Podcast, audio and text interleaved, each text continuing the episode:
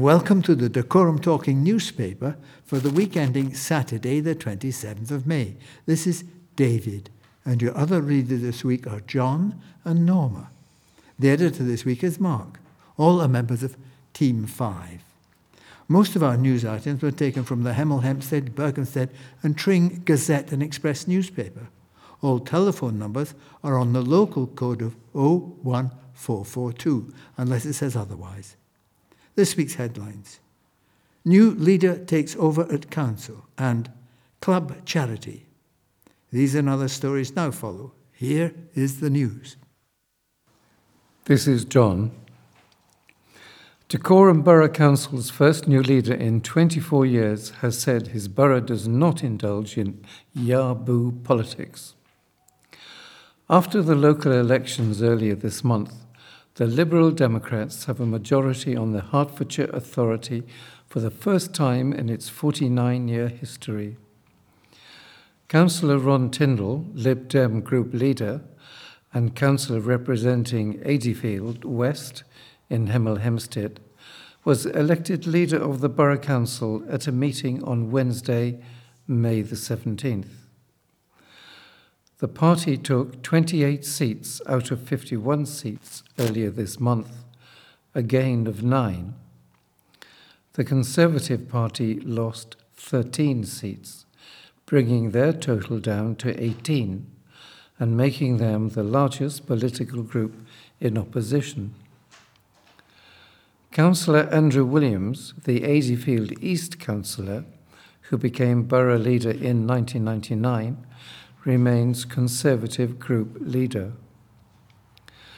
The Labour Party, which lost all of its seats on the authority at the 2019 election, has received has returned to the council's benches with three members.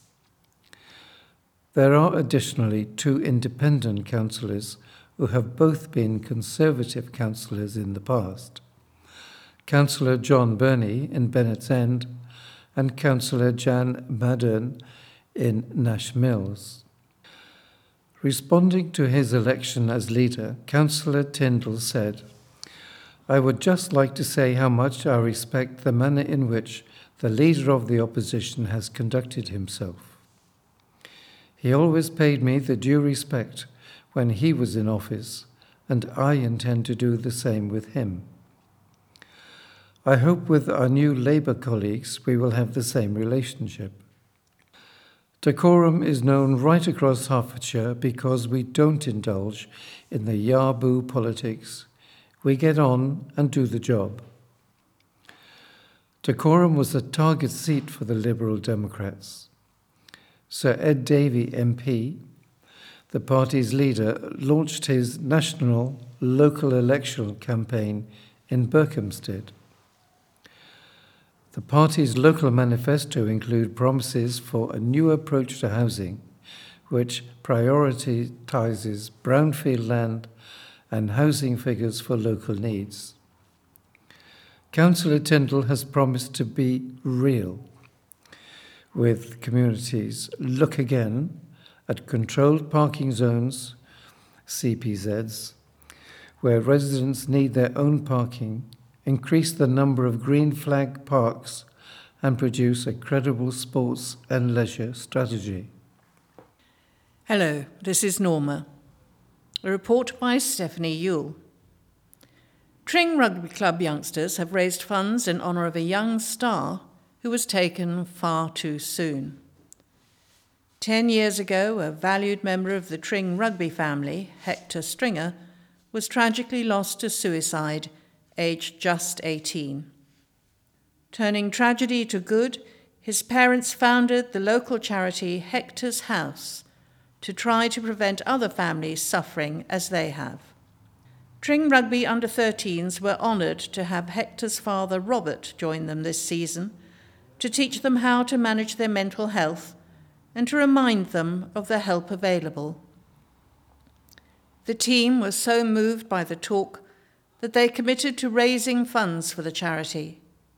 The boys used their annual tour as an opportunity to raise money and donated their surplus fundraising cash, plus extra funds raised from Fun Tour fines.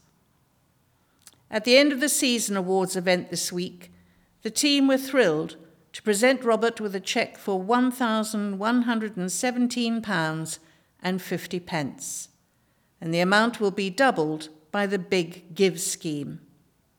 Hector's House is always available to help.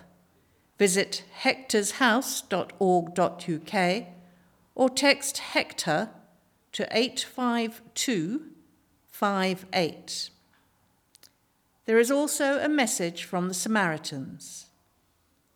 Every 10 seconds, Samaritans respond to a call for help.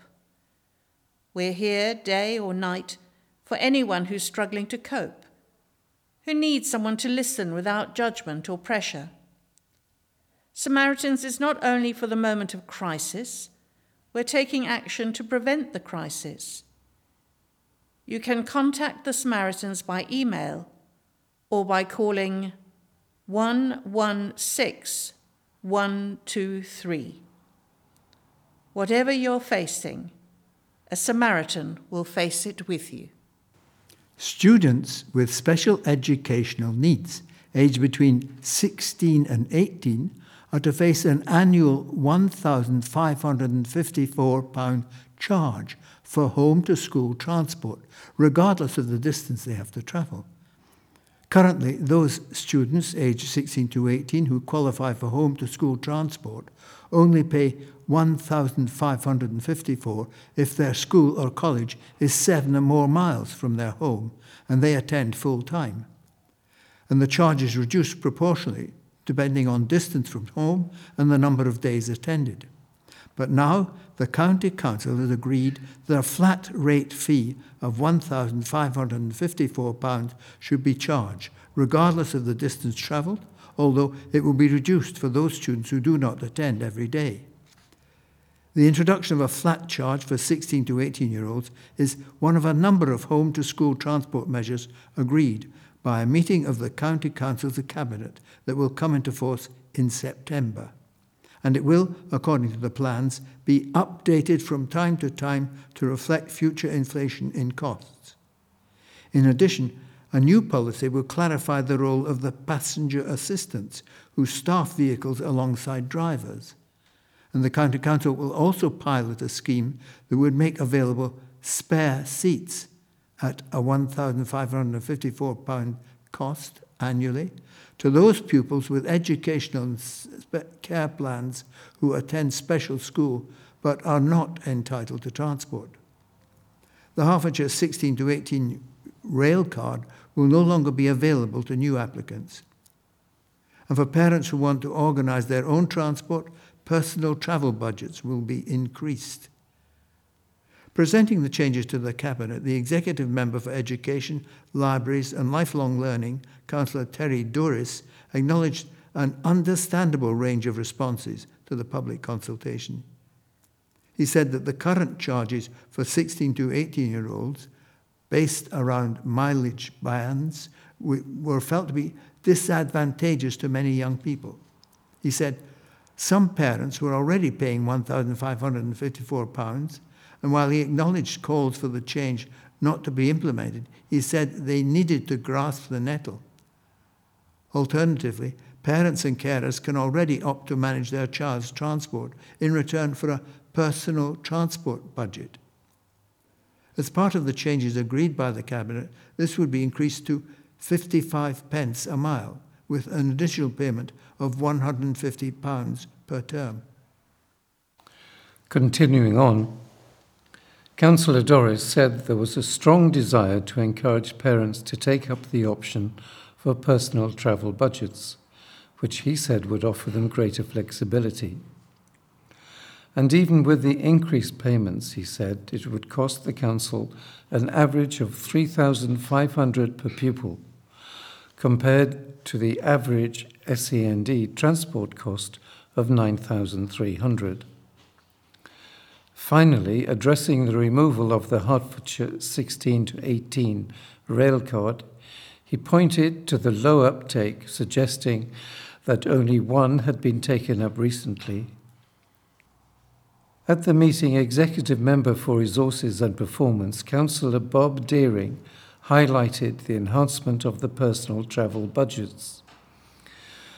We will thereby be giving people more independence about the way they deal with their affairs, the way they organise their travel, and the way they deal with their own budgeting, he said. I think it's very good, and I am thoroughly supportive. Also presented to the Cabinet was the results of the public consultation, including a late response from Herts Parent Carer Involvement, HPCI. In the written response, HPCI agreed that the role of passenger assistance should be clarified, but with, they said, further clarity to support higher standards, safety, planning, and communication. But the organisation said that the amendments to the charging structure for 16 to 18 year olds should not be implemented. Regarding the direct recommendations, we do not agree with the increase in cost or introducing a flat rate, says the response from HPCI. For many, even at the, the, suggested slightly lower rate than the original consultation, this is still a substantial increase with those travelling the least distance most adversely affected by the new proposals. HPCI said that if the rail card was removed, information on available schemes should be well publicised. And it said personal travel budget rates should be increased, with a view to reviewing rates regularly. They passed the introduction of the spare seats pilot, but said that the risk assessments should be put into place. Initially, as part of the public consultation document, the Council has suggested the flat rate for 16 to 18 transport should be 1,792 a year although the figure was reduced to 1,554. According to the proposals, for those young people already eligible for 16 to 18 home to school transport, the current charging structure will continue until they complete their current courses. However, where they are paying less than the 1,554 maximum, their charge will be increased by 10%. Hertfordshire County Council is moving its popular music centre to the Herts County Show over the May bank holiday weekend. The county-wide music service is relocating to the showground in Redbourn for a two-day pop-up event as part of the County Council's theme, Hertfordshire, County of Musical Opportunity. The pop up on May the 27th and May the 28th will showcase some of the Music Centre's recent gala performance at the Royal Albert Hall and celebrate the breadth and quality of music making taking place in schools and their communities across the county. Performances will include massed school choirs, Hertfordshire's School Symphony Orchestra, County Youth Choir, the winners of the gala comp- composition, songwriting, and rap competitions, as well as many more wonderful musicians, dancers, and performers to showcase the talent that Hertfordshire Schools and the Music Service has. The Hertfordshire County Show made a flying success back to form last year with 45,000 visitors over the weekend, with the council planning to run its most memorable marquee yet. Terry Douris, Executive Member for Localism, said, I believe the County Council's Herts County Show pitch this year will not only be our most exciting and successful yet, but also showcase a really valuable service that truly embodies our values of achieving healthy and fulfilling lives for all the residents of Hertfordshire.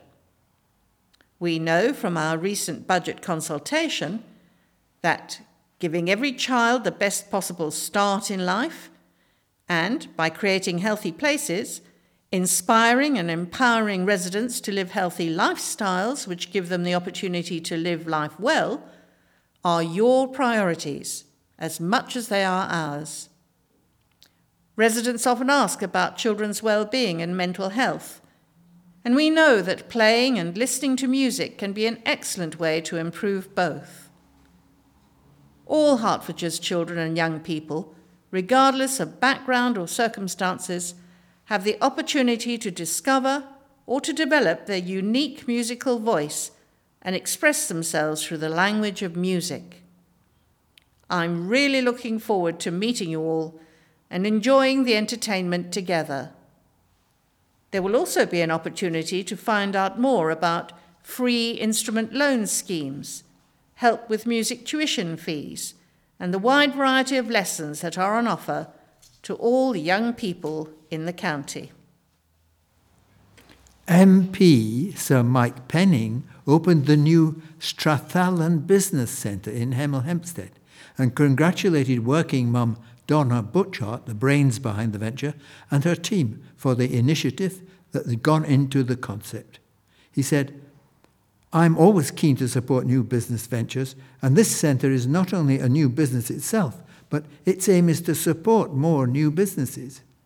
It will no doubt be a valuable resource for local Perth people who want to be able to use the facilities or have specialist assistance with finances, IT, marketing, and sales. Donna set up the unique centre, which provides a different way of working for local people and businesses across Hertfordshire, after experiencing many of the challenges business owners and working parents face. As well as dedicated hot desks, a media centre, and a presentation suite, there is a virtual services team to manage finances, payroll, contracts, marketing, and sales for members. A concierge team can also help organise an outfit for World Book Day, get a key cut, or order an evening meal for you. Hemel Hempstead MP Sir Mike, who has served in this role since 2005, added, Starting a new business is a daunting prospect for anyone, but to have access to a top rate facility such as this, which offers support, mentoring, and friendly advice, will be a real help. I wish them well and every success for the future. Strathallan House Business Centre is located on Fernville Lane, Midland Road, Hemel Hempstead, HP2 4LS. A well respected Herts police officer took two weeks off after lying about taking part in jury service. Former PC Musa Khalek was struck off after a misconduct hearing on Friday, May the 12th, when he admitted lying to his superiors. The Hertfordshire Constabulary officer took an authorised leave at public expense, according to the force's chief constable. He was due to sit on a jury for two weeks starting on August the 12th, 2022. But the court stood down PC Khalek on August the 17th. He then failed to attend work on the night shift for Monday, August the 22nd. A report by Chief Constable Charlie Hall reads When spoken to by his line manager, lied and texted him the court confirmation that he had been warned to attend jury service, but not that he had been stood down. He did not attend work or make contact with his supervisors further for the next two weeks. On September the 2nd, 2022, he then text messaged his line manager stating that it was the last day of his jury service, that it had not been extended, and that he would be back on the following Monday. The former officer sent a copy of his jury service notification to his supervisor by text after it was cancelled. According to Chief Constable Hall, PC Khalek accepted his, his behaviour amounted to a breach of honesty and integrity and discreditable conduct. The Chief Constable added, PC Khalek also showed discreditable conduct as his actions were not those expected of a police officer and would damage the reputation of the constabulary in the eyes of the public had they known what he had done. PC Khalek took unauthorized leave at public expense. I consider these breaches are indeed so serious as to amount to gross misconduct. Weighing up the evidence, Chief Constable Hall wrote, No one in the constabulary encouraged him to do this. Indeed, no one on his team other than the officer himself knew his warning for jury service had been cancelled. His decision not to turn in to work and purport that the jury service warning was still current was his and his alone. A significant factor in this case is the dishonesty that has been shown. As we approach the summer break and families are feeling the pinch, searches for food bank near me have increased by 200% over the past month. The new data has, been, has prompted credit company, management company Lowell to conduct a nationwide study to discover how Brits are coping under the financial and social pressures of supporting a family during the cost of living crisis. With one in ten of Brits, 11%, claiming they currently accumulate an extra £500 worth of debt every month, Lowell has also discovered that sacrifices families have made to make ends meet this year and the concerns for the forthcoming summer holidays. Lowell discovered that a quarter of parents are worried they won't be able to afford additional childcare whilst they're at work this summer, and 13% have stated they may need to take unpaid leave to cover childcare arrangements. What changes are families making to make ends meet this summer? As many families report that they will struggle to afford essentials this summer, Brits are reducing spend on essential amenities. Almost one in 10, 8%, say they have sold or changed their car to a lower cost method of transport, while 6% have moved into cheaper accommodation. Further, a quarter say they've had to stop adding money to their savings accounts, leaving many families vulnerable to unplanned outgoing costs. This could, worryingly, put many at risk of debt should the unexpected occur. The, fam- the survey also polled families on less essential outgoings, which their households are cutting back on, with a third saying that they are sacrificing meals out. Other cutbacks include fewer birthday gifts and purchasing no new clothes. People were assessed on what changes they'll be making as a family to make ends meet in 2023 as a percentage, and the findings were 34% will stop eating out, 28% will give fewer birthday and Christmas gifts, 28% will also buy no new clothes, 25% will cancel holidays and 25% will stop adding money to savings accounts. 22% will cancel subscriptions to such as Netflix, Amazon Prime, and so on. 18% will switch to packed lunches. 14% will go on no school trips. 13% will cancel home renovations and 11% will cancel courses such as driving or music lessons. 8% will sell or change the car to lower cost method of transport. 6% move to cheaper accommodation. And 5% cancel a house move.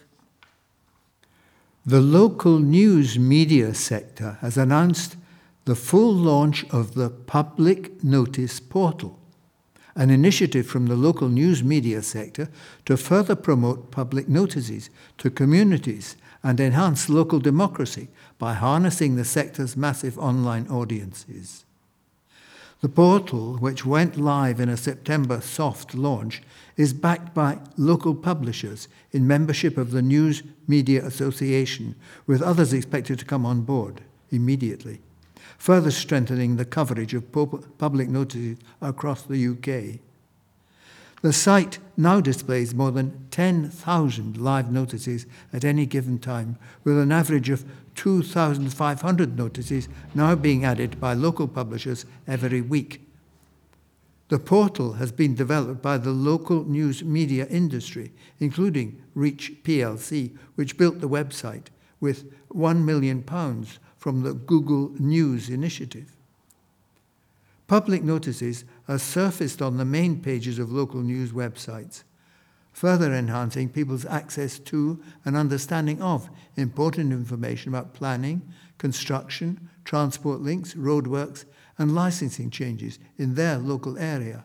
The portal is fully searchable by postcode, type of notice, and in addition to operating as a standalone site, delivers notification for users who've signed up to receive alerts about particular types of notices or notices relating to a specific geographic area. Media Minister Sir John Whittingdale MP said, Newspapers remain a vital source of trusted information about local government decision making, including through the delivery of public notices.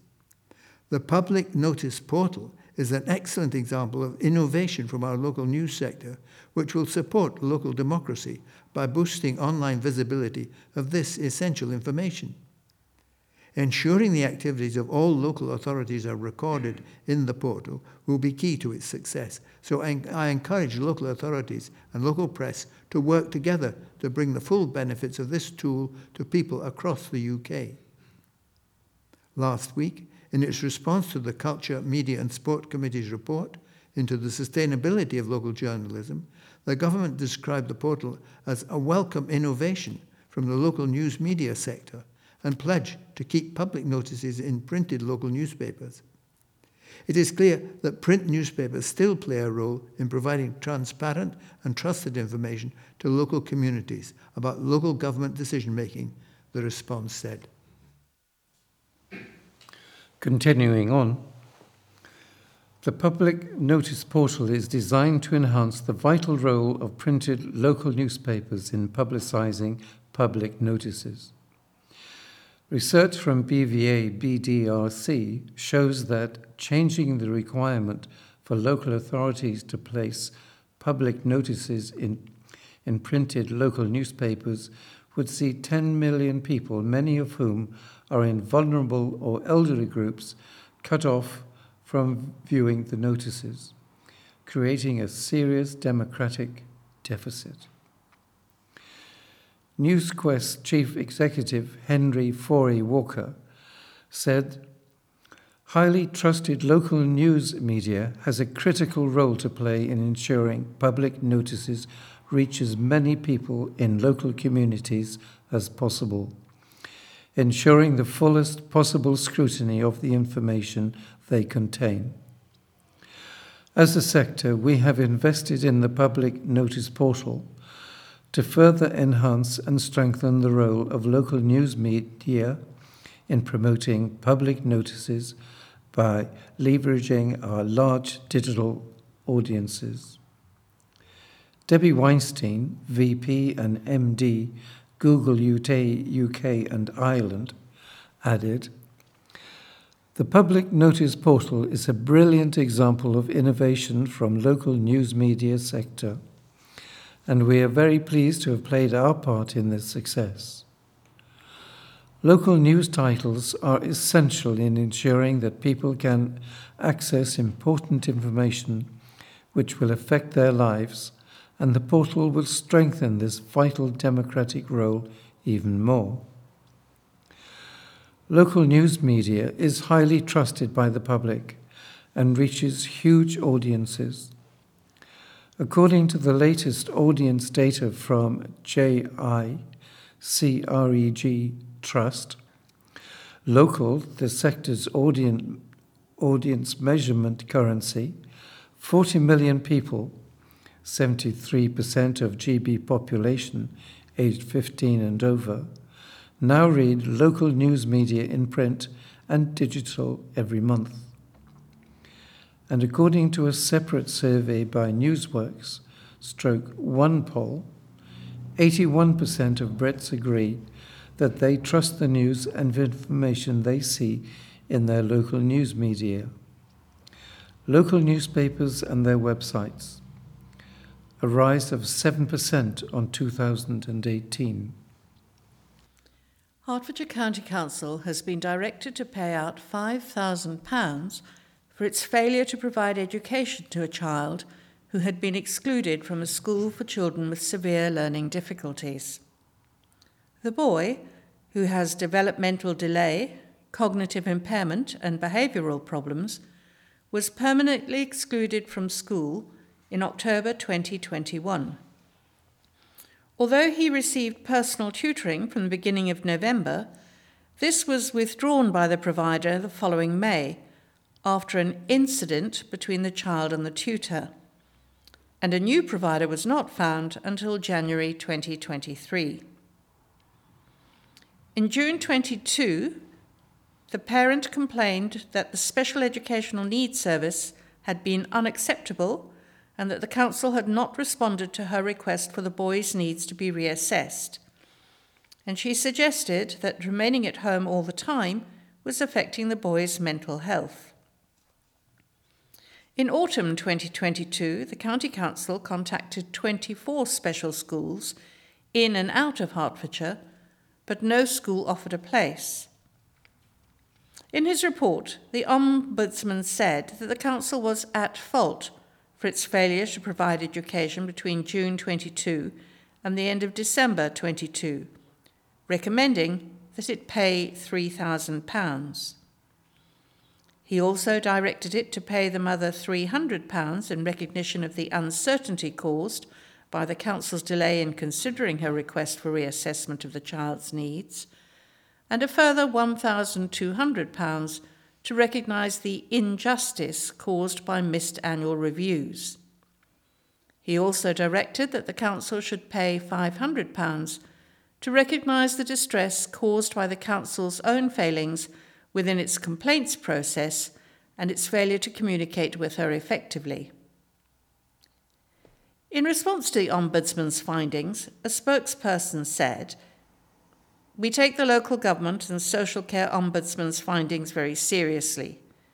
And where they find we have been at fault, we work hard to understand why that has happened, how we can put it right, and how we can prevent it happening again. We would like to apologise to the family involved in this case. We are committed to working in partnership with young people, parents, carers, and schools to ensure that all children with SEND and EHCPs in Hertfordshire receive the support they need and deserve. The number of children being identified who may require SEND support continues to increase, raising challenges both nationally and here in Hertfordshire. In common with many local authorities, we are experiencing an unprecedented increase in requests for specialist provision, with a 47% increase in pupils with education and healthcare plans, or EHCPs, since 2019, as well as the additional challenges caused by COVID 19. We are making new investments into the SEND system and are fully committed to making sure that all children with SEND and EHCPs in Hertfordshire receive the support they need and deserve. Fire engines across the county have been equipped with specialist smoke hoods designed to help evacuate residents from fires in high rise buildings. The hoods can be placed over the heads of those caught up in a blaze, allowing them to breathe while exiting through smoke filled corridors or stairwells. They've already been used to rescue six people in the county, including three children, from a high rise blaze in Watford. And they are among the changes brought in by the Hertfordshire Fire and Rescue Service in the wake of the 2017 fire at Grenfell Tower in London and the inquiry that followed. At a meeting of the County Council's Public Health and Community Safety Cabinet, Assistant Chief Fire Officer Simon Chuhill demonstrated the hood to councillors. We now have these on all of our frontline fire engines, two of these on every single fire engine, he said. A number of actions were identified by the fire service in Hertfordshire in the wake of the inquiry into the Grenfell Tower fire, in which 72 people died. And since then, further actions have been identified by the National Fire Chiefs Council. At the meeting, it was reported that the service had now completed 94% of the actions identified in the wake of the inquiry and 82% of National Fire Chiefs Council recommendations. Among the changes is new software that provides key risk information about all high rise buildings to fire crews, providing crews with an on arrival tactics and plans and all 97 designated high rise buildings in the county have been visited by fire officers. PCC defends Herts police performance. Police and Crime Commissioner David Lloyd has defended the performance of Hertfordshire Constabulary in the wake of an inspection by His, His Majesty's Inspector of Constabularies and Fire and Rescue Services. Earlier this year, HMICFRS published a report into Hertfordshire Constabulary based around nine areas of policing. The report stated the force was good in two areas, adequate in five, and requires improvement in another. No graded judgment is made in the final area. But at a meeting of the County Council's Public Health and Community Safety Cabinet panel, Mr. Lloyd highlighted changes to the inspector's grading categories. Whereas in the past there were four categories outstanding, good, requires improvement, and inadequate, he said there is now an additional adequate category. The grading categories have been expanded now to include a middle ranking, he told the county councillors. The middle ranking is called adequate. Where forces are performing to the standard that would previously have been graded as good, they are now being graded as adequate. And where the previous grading was outstanding, that same performance will be graded as good. On the face of it, that means that policing as a whole appears to be performing in a way which sounds worse than in previous rounds of inspections. And that has certainly been the tenor of recent media coverage. But that is not the case. It's simply a facet of the new inspection grading arrangements. Commenting on the findings of the inspection, he said, I'm pleased we had a positive inspection. He noted that, could, that the constabulary had been graded good in preventing crime and its treatment of the public, and adequate in investigating crime, protecting vulnerable people managing offenders, developing a positive workplace, and good use of resources. He highlighted that it had been graded as requires improvement in responding to the public, which he said related largely to the performance in the force control room, which he said all forces had found most challenging to achieve good grading. He reported that the force had already been aware of most of the issues and had impacted on grading. The changes to the graded judgments in the inspections are also highlighted within the HMI CFRS report. It states, as a result, we can state more precisely where we consider improvement is needed and highlighted more effectively the best ways of doing things. However, these changes mean that it isn't possible to make direct comparisons between grades awarded in this round of PEEL inspections with those from previous years. A reduction in grade, particularly from good to adequate, doesn't necessarily mean there's been a reduction in performance, unless we say so in the report. Now we come to the information slot. This is followed by the obituaries, what's on, and any more news. Please note the Dacorum Talking newspaper annual general meeting is on Saturday, the 10th of June at 2 p.m. at Warner's End Community Centre. All are welcome. Support for Dacorum. Retirement marks a new phase in life, offering individuals an opportunity to pursue their passions and make a positive impact on their communities. One avenue that holds tremendous potential is volunteering. Engaging in volunteer work after retirement not only benefits the recipients of one's efforts, but also brings numerous advantages to the retirees themselves. By offering their time, skills, and expertise, retired individuals can make a significant difference in various areas. They can contribute to local schools, hospitals, shelters, and charities, among others. From mentoring the younger generation to providing support to vulnerable people, retired volunteers enrich their communities in countless ways. Volunteering provides you with a sense of purpose and fulfillment. Engaging in meaningful activities and witnessing the positive impact you have on others' lives can be deeply rewarding. Moreover, volunteering often fosters new social connections, enhancing mental and emotional well being. Retirees who engage in volunteer work serve as role models for others, inspiring individuals of all ages con- to contribute to their communities. By actively participating in volunteer initiatives, retired individuals become catalysts for positive change and help shape a brighter future for future generations.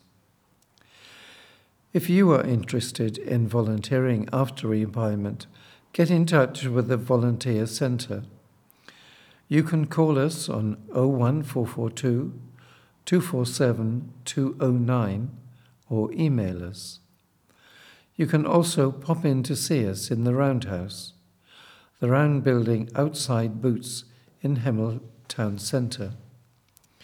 We are open Monday to Friday, 10 a.m. to 3 p.m.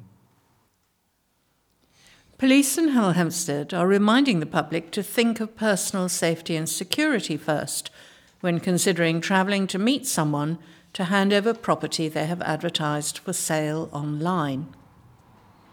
Incidents of people attempting to sell items such as mobile phones and laptops via online marketplaces and being tricked into delivering goods to thieves have been reported in the town.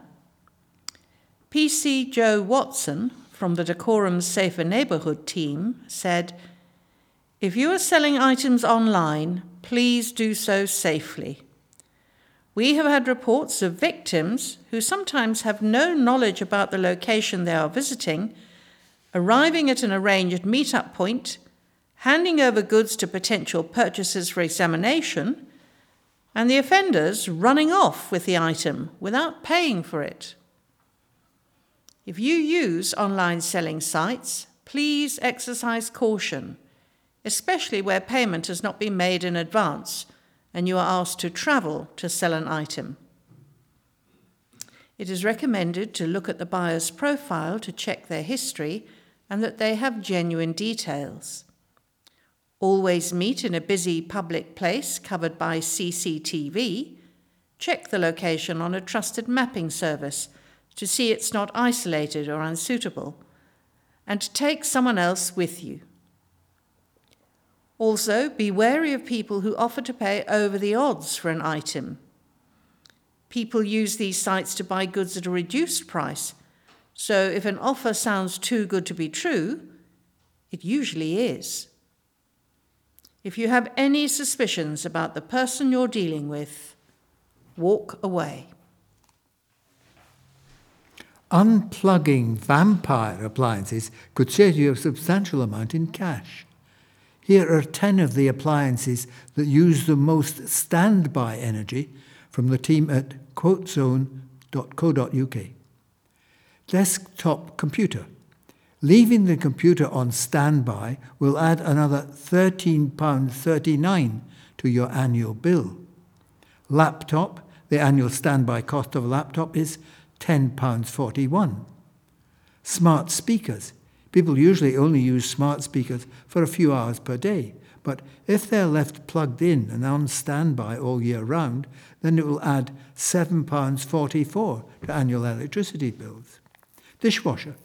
Dishwashers use the same amount of standby energy per hour as smart speakers, with an annual cost of £7.44.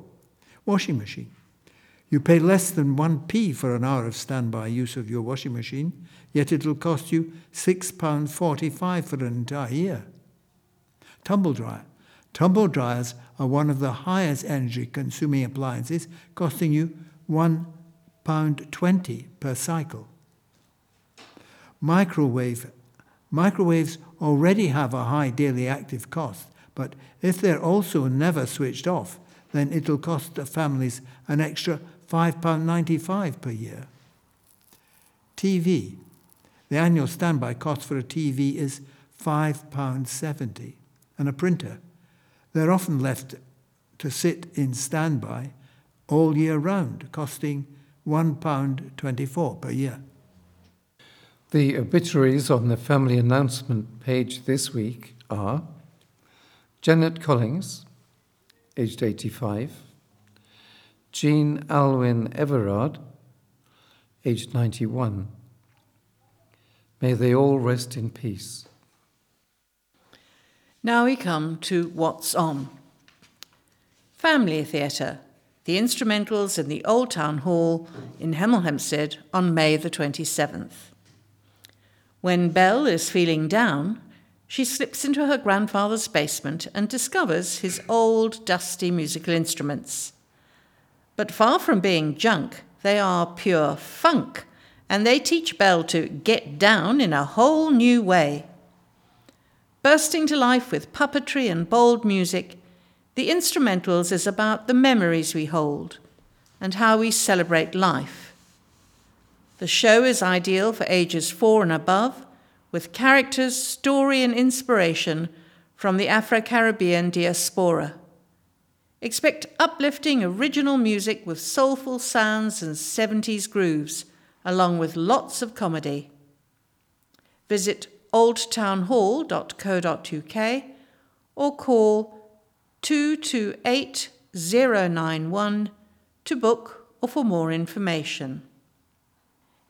Theatre productions include Curtains, a musical whodunit at Court Theatre Tring from May the 23rd to the 27th. It's murder putting on a new musical, literally. Jessica Cranshaw, star of the new Broadway bound musical Robin Hood, has been murdered on stage on opening night. Everyone's a suspect. Time to call in the local detective, Frank Cioffi, who happens to be a musical theatre fan. With a nose for crime and an ear for music, Frank tries to find the killer while giving the show a lifeline. The Who Done It is packed full of catchy songs, unforgettable characters, and plot twists galore. It's presented by Tring Theatre Company. Visit courttheatre.co.uk to book or for more information. Now, music, family theatre, and comedy. Music. Remy Harris, Old Town Hall, Hemel Hempstead, June the 2nd. One of the UK's most exciting jazz and blues guitarists, Remy Harris has a growing international reputation for blending all of his influences into his own individual style of playing. Visit oldtownhall.co.uk or call 01442 228 091 to book. Family Theatre. Journey to the Stars, Old Town Hall, Hemel Hempstead, May the 31st. Embark on a journey through the universe, across the solar system, past twinkling stars, towards distant galaxies, using only silly puppets, props, ludicrous wigs, and assorted fruits and vegetables. Visit oldtownhall.co.uk to book. And comedy. Lucy Porter Wake Up Call, Watford Palace Theatre, May the 26th. Wake Up Call is a show about revelations, realizations, and epiphanies, taking inspiration from the unwanted wake up call life gives so often. Subjects covered include bin collection schedules, the novels of Jean Rhys, and cats. Visit watfordpalacetheatre.co.uk to book. Pantomime legend Brian Conley will lead this year's Pantocast in the magical family favourite Cinderella at Milton Keynes Theatre. The show, described as the fairy godmother of all pantos, will run from December the 9th until January the 14th, 2024. Comedian, TV, and musical theatre star Brian has a career spanning nearly five decades. He has appeared in award winning West End musicals and television sitcoms presented his own chat show, recorded five albums, and completed numerous sellout tours of the UK, as well as appearing in a record eight times on the Royal Variety Performance and starring in over 35 pantomimes. Brian last visited Milton Keynes Theatre in 2017 for a role in the pantomime. Most recently, he has been on our screens as Rocky in BBC's EastEnders. Brian said, Panto is a truly magical experience every year, and I can't wait for the magic of Cinderella to begin this Christmas. I loved being in Panto in Milton Keynes in 2017 and can't wait to be back on the stage there. Emma Sullivan, theatre director at Milton Keynes Theatre, said, We are delighted to be welcoming the wonderful Brian Conley back to the theatre in Cinderella this year. Brian is a firm favourite with Milton Keynes pantomime audiences, who we know will bring all the panto magic and laughs we know and love. We can't wait for the season to start and look forward to seeing you all there. Cinderella is produced by the world's biggest pantomime producer, Crossroads Pantomimes, whose chief executive, Michael Harrison, said, It's always a real honor to announce Brian Conley in Panto.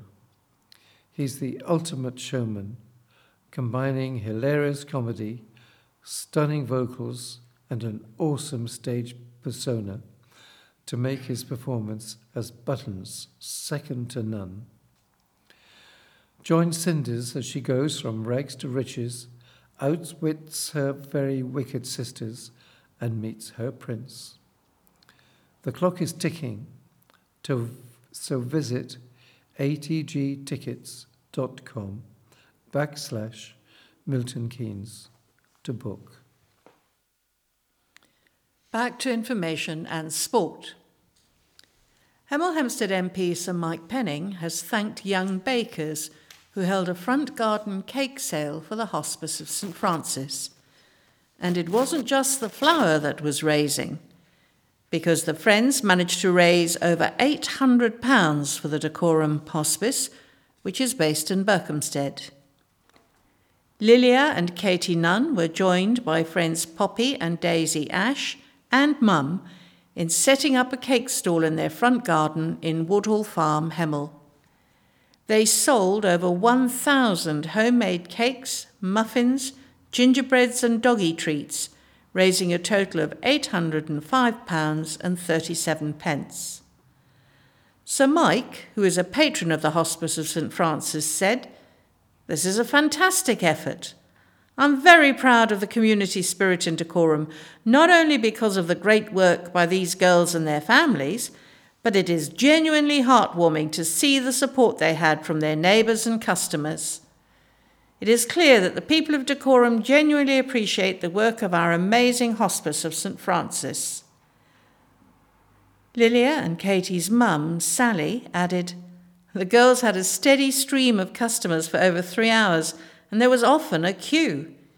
In the end, we closed an hour earlier than planned as we had sold every single item. We'd like to thank all the businesses Tesco, Sainsbury's, Waitrose, One Stop, and HSBC for their support and donations.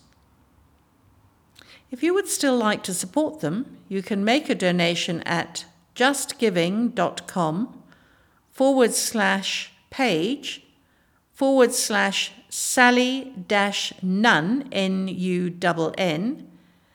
dash 168 011 687 5768.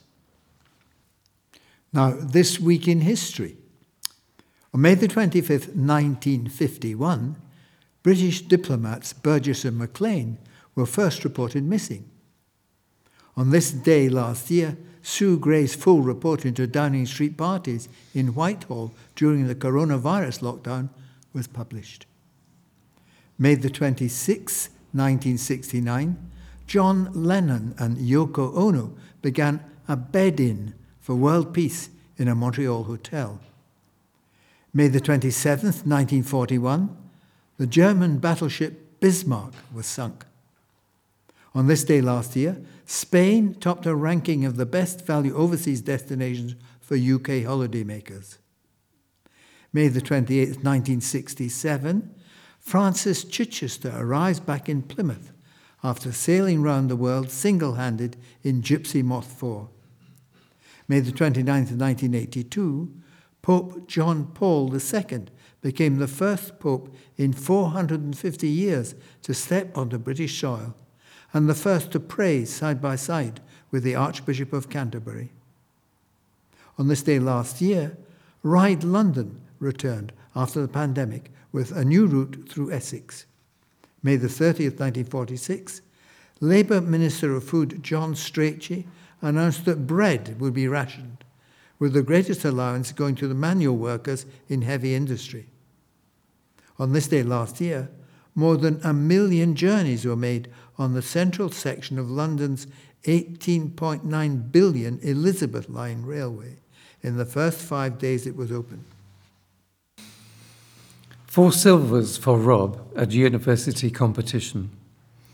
Berkhamsted Swimming Club swimmer Rob Kelly was in action at the University of Birmingham's second annual Masters meet last weekend, taking four silver medals.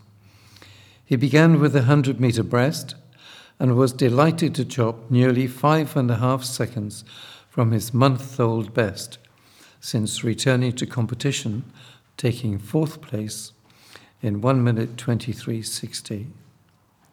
Next up was the 100 metre individual medley, and he claimed the silver medal in his age group with another best of 1 minute 15.97 before taking another silver in the 100 metre back in a personal best of 1 minute 1770. He took fourth in the 100 metre fly in another personal best before his key event of the 100 metre free saw another silver secured in 1 minute 627. Rob finished off the meet with a final silver medal in the 200 metre individual medley in 2 minutes 52.76 to end a very successful day in the pool. It is one of the most lucrative finals in the world, reckoned to be worth well over a hundred million pounds. On May the 27th, kick-off 4:45 p.m., football's championship final winner will make it to the heady heights of the Premier League. For the first three years, the playoff final took place over two legs, played at both sides' grounds.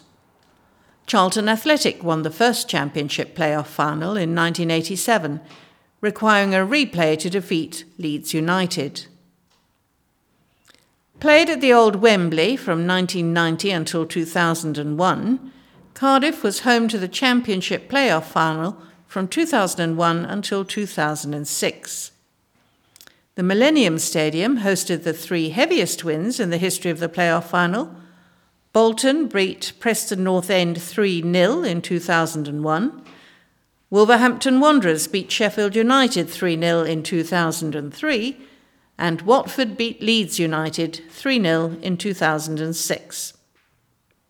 The final returned to the new Wembley Stadium in 2007.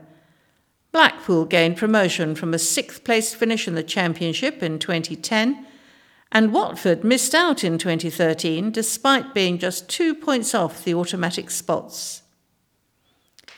As of 2021, the Championship playoffs involve the four teams that finished directly below the automatic promotion places in the EFL Championship. The highest scoring championship playoff final came before the 3 nils at the Millennium Stadium. Charlton and Sunderland played out a 4 4 thriller at the old Wembley Stadium back in 1998.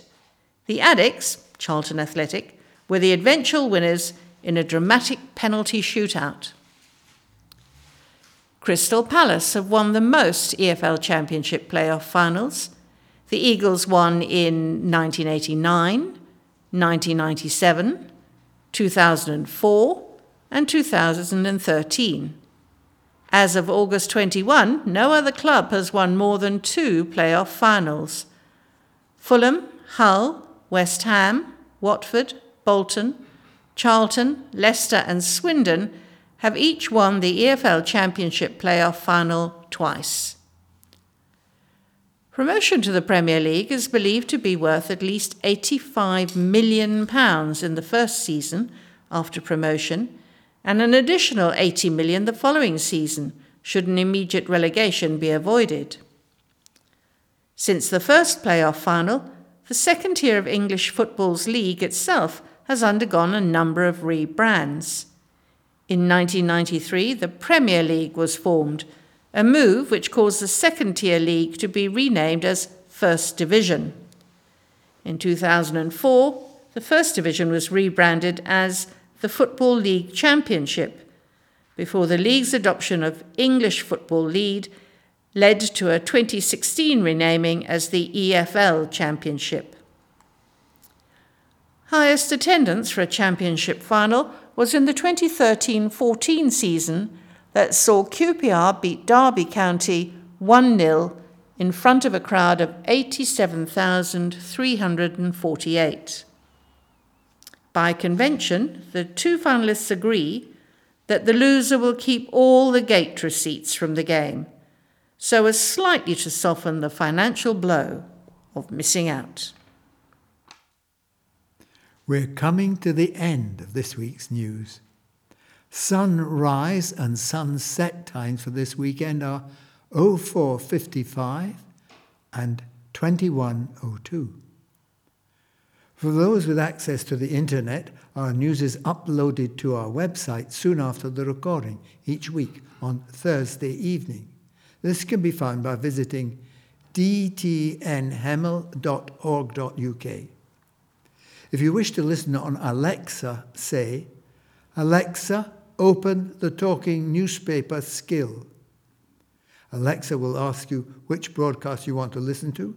When prompted, reply, Play the Dacorum talking newspaper. This part can be tricky.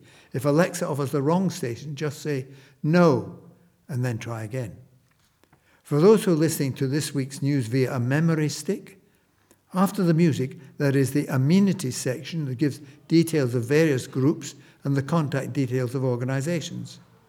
Please remove your memory stick carefully from the player and re- return it to us in the pouch provided. Seal it up firmly. Turn the label over and post it back to us using any Royal Mail postbox. No stamp is required. Thank you for listening. Until next time, it's goodbye from all your readers, your editor, and Martin. your technician for this week. Goodbye.